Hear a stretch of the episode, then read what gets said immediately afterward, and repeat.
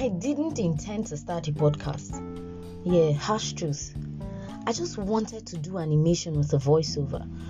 Hoping to achieve that using Anchor, the podcast turned out just fine.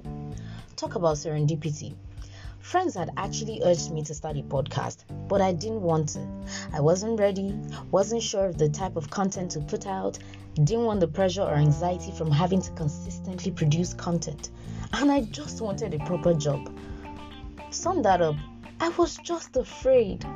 Afraid of the unknown, as we usually get when we are to start something new. And yet, oftentimes we have heard the saying, do it afraid. We might never get an answer to whether it would be successful in the future. But why worry about the future when what we only have is now? This podcast, I don't know how long I run it for, and I really cannot afford to worry about that now.